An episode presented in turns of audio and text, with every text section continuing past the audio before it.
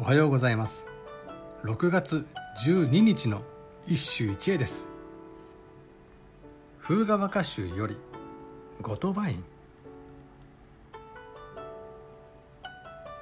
まだ酔いの月待つとても明けにけり短き夢の結ぶともなく。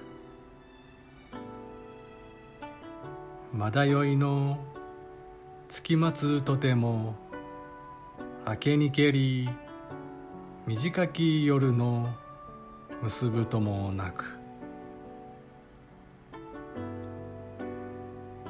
日暮れの月を待っていたのにあれよという間に夜は明けてしまった。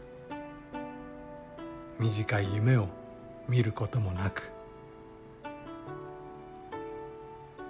夏の短夜の歌であるが終始恋の匂いが漂っている。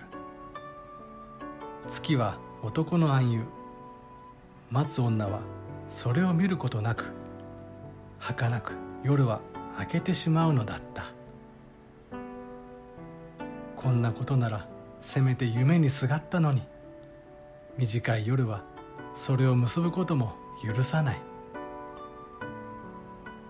救いようのない短足にひたすら待つことを強いられた。女の苦しさが伝わる。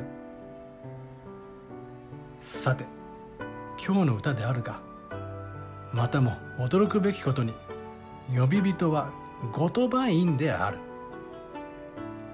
もちろん大英であったろう。大英では完全にそれに即して読むことが求められるが後鳥羽院は見事に千弁万化してこの歌では悲壮の女になりきっている。言葉へのうまさの根本はこの器用さにあると言っていい。以上今日も素晴らしい歌に出会いました。